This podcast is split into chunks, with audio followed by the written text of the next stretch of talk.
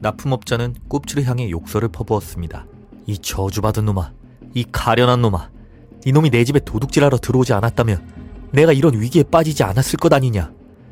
그러고는 꼽추를 어깨에 메고 아직 어두운 거리로 나가 눈에 보이는 아무 가게 앞에 똑바로 세운 뒤 뒤도 돌아보지 않고 도망쳤습니다. 동이 트기 몇분 전 술탄의 궁에 각종 물품을 배달하는 매우 부유한 기독교 상인이 밤새도록 방탕하게 유흥을 즐긴 뒤 목욕탕에 가던 길이었습니다. 원래 다니던 길이 아닌 길을 택한 이유는 술에 취해 있었기 때문인데 이 지역은 무슬림이 많이 사는 곳이라 이 상태로 아침 기도를 가는 그들과 마주치게 된다면 무슬림의 규율을 무시했다는 이유로 공경에 빠질 수 있었기 때문입니다. 제 시간에 목욕하기 위해 서둘러 가던 중 필요한 목욕용품이 있어 눈에 보이는 가게에 들어가려는데 그 앞에는 납품업자가 두고 간 꼽추의 시신이 기대어져 있었습니다. 그냥 가게 앞에 서 있는 누군가로 생각한 상인은 꼽추를 의식하지 않은 채 문을 열고 들어가려고 했고 그때 일어난 약간의 접촉으로 꼽추의 시신은 중심을 잃고 상인에게 똑바로 넘어졌습니다. 기독교인 상인은 자기를 노리던 강도가 뒤에서 습격한 것으로 생각하여 꼽추를 밀어내고 바닥에 쓰러트린 뒤 올라타서 일격을 가한 후에 도둑이다 하고 소리쳤습니다. 아침 기도를 가던 무슬림들이 이 외침을 듣고 달려왔고 꼽추 위에 올라타 있는 기독교인 상인을 향해 이렇게 말했습니다. 이보시오. 당신 같은 기독교인이 그 무슬림을 학대하는 이유가 무엇이오? 그러자 상인이 대답했습니다. 이자가 나를 강탈하기 위해 뒤에서 먼저 습격하였소. 곧이어 꼽추가 죽어 있다는 것을 알아차린 무슬림들은 기독교인이 무슬림을 죽인 것에 대해 분노하여 그 자리에서 상인을 붙잡아 경찰서장의 집으로 향했고 곧이어 연락받은 재판관들이 신문할 준비를 시작했습니다. 구속되어 재판을 기다리던 상인은 어떻게 그처럼 가벼운 주먹으로 사람이 죽을 수가 있었는지 도무지 이해할 수가 없었습니다.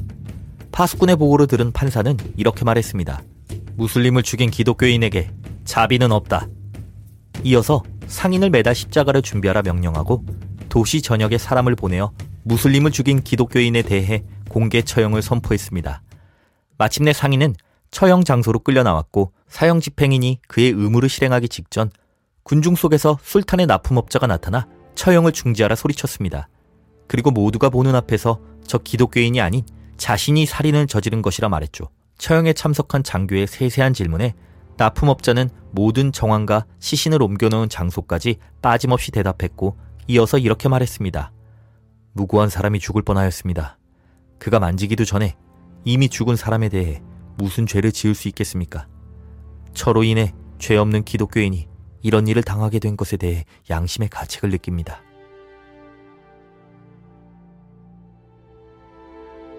납품업자의 자백으로 인해 판사는 기독교인을 풀어줄 수밖에 없었습니다. 이제 납품업자가 그 자리에 들어가게 되었죠. 집행이 시작되려던 순간 유대인 의사가 큰 소리로 처형을 중단하라 외치며 군중 속에서 나타났습니다. 그리고 이렇게 말했죠. 판사님, 이 무슬림은 무죄입니다. 제가 범인이죠. 어젯밤에 어떤 사람이 우리 집에 찾아왔습니다. 아픈 사람을 데려왔으니 살펴봐 달라며 하녀에게 치료비를 선불로 지급하고 떠났죠. 저는 하녀가 램프를 가지러 간 사이 환자를 만나기 위해 서둘러 문 밖으로 나가다가 그만 계단에 있던 그를 보지 못하고 발로 차버렸습니다. 곧 그가 사망했음을 확인하였고 시신을 저 납품업자의 굴뚝 속으로 옮겨놓은 것입니다. 분명 집에 돌아와 이를 본 납품업자가 도둑으로 알고 때린 것이지요. 그러나 저 꼽추는 납품업자에 맡기 이전에 이미 저로 인해 죽은 상태였으니 처벌은 제가 받아야 마땅합니다. 저로 인해 두 명의 무슬림이 죽었다는 가책 속에 살 수는 없었기에 이렇게 자백하고 속죄하기로 결심했습니다.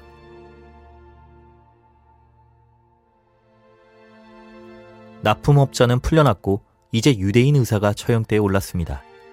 그때 어디서 불현듯 재단사가 나타나 판사에게 울부짖으며 저 유대인 의사에게 환자를 맡기고 사라진 것이 본인이며 꼽추가 어떻게 죽게 되었는지와 두려움에 누구에게도 알리지 않고 몰래 유대인 의사에게 떠넘기고 달아났던 일에 대해 모두 자백했습니다. 그리고 누구도 그를 죽이지 않았지만 누군가 속죄해야만 한다면 그건 자기의 몫이라 말했죠. 판사와 관중들은 꼽추의 죽음에 뒤이어 연쇄적으로 일어난 이 사건이 매우 기이하게 느껴졌습니다. 판사가 말했습니다. 유대인 의사는 돌려보내시고 우선 이 재단사가 자백하였으니 그를 붙잡아 두시오. 그러나 재단사가 꼽추를 죽였다고 자백한 것이 아니기 때문에 어떤 판결을 내려야 할지 논의를 하던 사이 카슈가루의 술탄은 평소 아끼던 노래 잘하는 꼽추와 함께하고 싶어 그를 찾았지만 장교 중 한 명이 말했습니다. 폐하께서 찾으시는 자는 어젯밤에 술에 취한 상태로 궁을 빠져나가 시내를 산책하다가 오늘 아침 숨진 채 발견되었습니다. 현장에서 그를 공격한 것으로 보이는 사람을 잡아 신속히 판결하여 처형하려고 하였으나 그 직전에 자기가 먼저 죽인 것이라 자백하는 사람이 연이어 세 번이나 나타났습니다. 가장 마지막에 나타난 자를 지금 신문 중인데 이자의 말로는 그 꼽추가 함께 저녁을 먹던 도중 생선뼈를 잘못 삼켜서 숨진 것이라 하였습니다.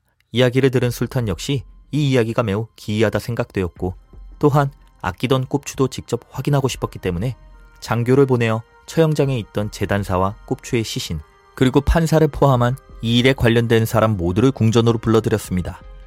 당사자들의 입을 통해 사건의 전말을 전해들은 술탄이 몹시 특별한 이야기라며 기록으로 남기라 명령한 뒤 자리에 모인 사람들에게 이렇게 말했습니다.